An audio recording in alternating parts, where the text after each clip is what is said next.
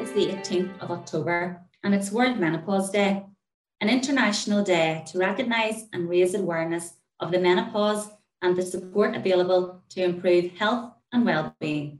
One specific consideration is perimenopause and contraception options available.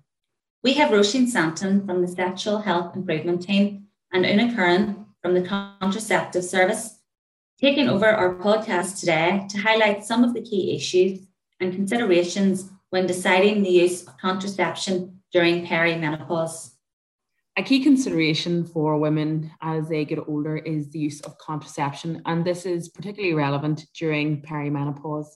Today, we are joined by Una Curran from the Contraceptive Service to discuss perimenopausal contraception and why this is important. So, Una, um, can we start um, by telling us what maybe the difference is between perimenopause and menopause? Hi, Roisin. Well, thank you for asking me here today just to discuss this very important issue for women perimenopause into menopause. Typically, perimenopause is a transition time in a woman's life. Um, typically begins in their mid 40s, though there is a range of age that that can happen, um, to late 40s, early 50s, when the natural occurring levels of estrogen, the hormone that all women produce, starts to decline. Okay, and there are a range of kind of symptoms that are associated with perimenopause. And probably the first one that women might notice is that their periods may become a bit more irregular. And um, typically, the, the cycle, their, the, the period between the, the, number of days between their period may shorten. Um, and they notice that they're having maybe more frequent periods. Or, on the other hand, some women notice that there's a longer period of time between their periods. Other symptoms well, that, that women might notice are that they have um, those vasomotor symptoms. So what they're really, they are is the like of hot flushes, uh, maybe night sweats. Um, you can typically have mood changes. Um, some women experience like a lower libido and they can also have like urinary symptoms with vaginal dryness and that kind of um, issue around this time. While the typical age of menopause is about 51 in the UK, there, as I say, some women do enter menopause a lot earlier, and that would be so more uh, premature menopause before the age of 40. But typically it starts in the mid 40s and um, anywhere up into the 50s. Though some women can, can actually be older when they have the, the menopause symptoms. So the menopause is really defined as that period of time after a woman has had no periods for one year. Okay, so that the woman can be pretty sure that she's through the she's menopausal then. So Una, you mentioned there that in the perimenopausal phase that you would or could have bleeding irregularities. And if you are taking a hormonal contraceptive, it can mask signs of approaching menopause, which can make it difficult to gauge when perimenopause is occurring. And so that's really why contraceptives during the perimenopausal phase is an important issue because fertility does decrease significantly, but not entirely. And you wouldn't be protected from having an unplanned pregnancy until you have actually reached true menopause. Yeah, and I think that's a very good point. I think there's a lot of myths out there in relation to perimenopause and to, as to whether contraception is still required. If you are, if you are being advised that you are perimenopausal or you're having those symptoms, um, because the, the Faculty of Sexual and Reproductive Health Care, which is the governing body that sort of sets standards for contraceptive services, uh, recommends that women use contraception up to the age of 55 unless it has been confirmed that they're actually through menopause. So I think, uh, you know, we do have a lot of women who maybe are a bit confused about that as to whether they still need contraception. And as I say, you know, we talked about the irregular periods and, you know, even if they are taking a method of contraception, if a woman um, notices that there's a change in her cycle and it is associated with those other symptoms we talked about, like the hot flushes, the night sweats, maybe the mood changes, that is a, a good indication that that woman is most likely perimenopausal. Whilst um, you know, you can request a hormone profile. I think they're generally saying that there's no need to do that over the age of uh, 45 because if the woman presents with these symptoms, then you can be pretty sure that that's in the, the perimenopausal uh, period. Um, but contraception, I think it, it is a big issue at this stage and, you know, there are many factors involved with it, but, you know, as you say, over the age of 40, women are more at risk of cardiovascular um, diseases and also reproductive cancers. And while some women are planning pregnancies in their 40s, that's fine, but other women have already had their family and they, they, for them an unplanned pregnancy could lead to possible stress or complications. And we know that, you know, the risk of um, fetal abnormalities and maternal uh, problems in the older age group does increase. So it, it is mm-hmm. important to have a reliable method of contraception. Relationship breakdown, um, repartnering, the emergence of dating apps, which are more and more, much more casual relationships and informal relationships exist now and we know that sexual intercourse occurs more frequently in new um, relationships. What we're also seeing is the rapid increase of STIs in women over 40 and the recent national survey of sexual attitudes and lifestyles research showed that one in five pregnancies conceived when the mother is aged 40 years or older um, are unplanned, and 28% of those pregnancies end in termination. So it's important to highlight that only condoms will prevent against unwanted pregnancies and STIs. And with the median age of menopause being 51 years of age in the UK, um, it's true then that some women are, are underestimating their fertility. So, how do you determine, Una, which contraceptive to use in the perimenopausal phase? I think um, determining what kind of contraception is suitable for an individual, woman, is very much is based on assessment of that woman. And when I think of if I'm doing a consultation with a woman who is in that kind of stage of her life, I'm sort of looking as to what her expectations of what she would want for contraception or what she feels because as I said a lot of women feel that they don't for, they don't longer need contraception so it's it's kind of giving them the facts telling them that they, they, know they do and it's also talking about their previous use of contraception. Because some women have um, you know an idea of what it is that they would like but it may not be suitable for them. And i always ask what, what are they using now as contraception if any contraception? And what was their previous experience of having used contraception in the past? Because some women experience problems with hormonal methods of contraception, so it's important to establish that before any sort of conversation about, uh, you know, a, a new method being initiated or whatever a lot of women aren't suitable for certain methods of contraception. So that's where a full medical assessment um, when, certainly when a woman, we do remote um, consultations and we have an assessment form where we go through the woman's medical history, her current medication, is she on any enzyme inducing drugs, and that basically can render some contraception ineffective. So it's important to know if the woman is using any sort of even over the counter medication, what prescribed medication, um, what their uh, medical history is, if there's any history of you know cardiovascular risk factors so you're looking at smoking obesity you know previous problems maybe have had a vte a, a venous thromboembolism these are the kind of things that we need to establish and um, you know it's important to know that before we make a decision as to what methods of contraception is suitable I suppose typically mm-hmm. you know women in their in their perimenopause uh, phase, you know, often choose to go for uh, an intrauterine uh, form of contraception. So either the likes of the the Mirena uh, intrauterine system, or sometimes uh, the Kyleena, which is a newer um, device, which is similar to the Mirena, but has less than half the hormone. So the benefits of that is that it will provide effective contraception. is over 99% effective, but it also can help with women's periods. And while um, there's no research to say that it does help with menopausal symptoms.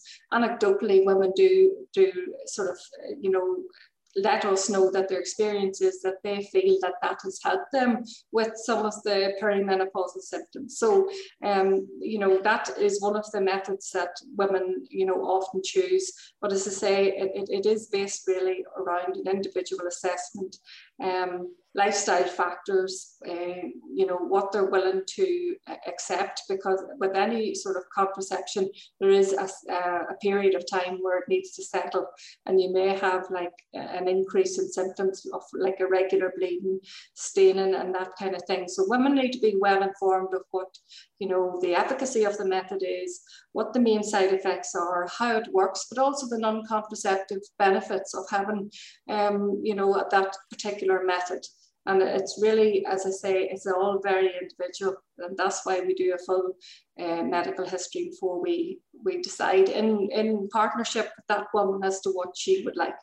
Perimenopause does offer someone uh, an appropriate time to maybe review their kind of contraceptive method that they've used in the past um, and how appropriate and safe that method is. You know, no method of contraceptive is, in, is contraindicated by age alone just because up I think it's up onto the age of 50 isn't that right? Yeah. Um however you know obviously after the age of 40 you would have an increase in comorbidities which then does limit you know what contraceptive choices are available to you. I suppose that would be then a consideration so that you would need to have I suppose that consultation with the likes of yourself to really review all aspects um, so in your consultation with women to decide which contraceptive choice is most suitable for them, is there anything else that they should um, maybe consider? Yeah, I think that's actually a very good point because um, one thing I didn't mention was that when we do our assessment with the woman, we're looking at the whole kind of history of cervical, their history of cervical smears, whether they've had abnormal smears in the past or if they've, uh, you know, attended colposcopy and had treatment. That's very important to know that. We like them normally to have an up-to-date smear, which is important some women uh, are unsuitable for certain methods of contraception and we always look into the you know any sort of gynae gynae history, if a woman has a history of fibroids or maybe problems with their uterus, um, it's important for us to know that. If a woman presents and she's indicating that she's had a big change in her menstrual bleeding, whether she's experiencing heavy menstrual bleeding, um, post-coital bleeding, bleeding in between the periods, which is not uh, normal for them, then we would always, uh, you know, recommend that woman would go back maybe and discuss that with her GP because she may need referral to have any sort of gynecological pathology ruled out because it's important that is uh, before you know any method of contraception because you don't want to start a method and that could mask symptoms of something which is more needs further assessment. So una if you were commencing long acting reversible contraceptives such as a coil you would be offered an STI screen, yes? Yeah, we, we, what we normally would do is if a woman is attending for, um, she looks, she look at a coil, so she's looking at a Mirena coil, a copper coil. What we do is we, it is recommended that every woman should have an STI screen before she has um, a coil fitted. And just what you said, uh, Roisin, you know, the, the number of STIs in that age group because of maybe they're in a new relationship is it is on the increase. So um, it would be very important before a woman has a coil fitted that we know that, you know, she's had the STI screen. So we do recommend that. So um, we do promote, you know, the SH24, the website for them to be able to order their own kit to check that. Um, and sometimes if it's suitable and if it's not suitable, we can do the, the swab in the clinic. But as I say, because we're not doing a face-to-face -face consultation, it's so much easier if to do that.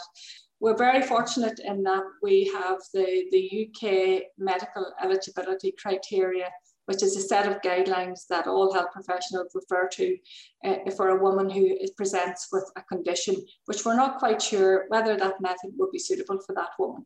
So it's, a, it's very um, easy to use. So, uh, you know, in, if we tell the woman that that's not suitable, then you can back that up with research to say that, you know, that method is suitable for you because I've checked that and it's divided into four categories basically and category one is where there are no limitations and that you know it's acceptable to use that number two would be where the advantages of using that method outweigh the disadvantages, so it still is acceptable. Mm-hmm. And number three requires further assessment by someone who has more specialist knowledge in contraception. Um, and then number four is a non-acceptable health risk. If that woman were to commence that contraception, that means that that's not suitable for them whatsoever. So, um, you know, we do have guidelines that we can refer to, and it, it does help when we're when we're faced with women who have certain conditions, certain problems, who are on medication. We can look at that. It's excellent to have that robust and evidence-based guidance at hand. Then, Una, and I'm sure that makes a huge difference. You know, whenever you're trying to talk to somebody about maybe the reasons for and against starting certain contraceptives, especially maybe if their knowledge of contraceptives is somewhat limited or they're fairly used to a specific one and maybe have reservations about changing their method of um, contraception, especially as they as they age.